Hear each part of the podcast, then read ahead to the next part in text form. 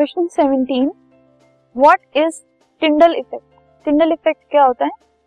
तो the ability of solute particles to scatter light passing through a colloidal solution is called Tyndall effect अगर कोई colloidal solution है, उसकी जो solute particles हैं, उसमें से अगर उस सॉल्यूशन में से हम लाइट पास करवाएँ तो वो सॉल्यूट पार्टिकल्स जो हैं, वो उस लाइट को स्कैटर कर देते हैं। इस स्कैटरिंग ऑफ़ लाइट को टिंडल इफ़ेक्ट कहा जाता है।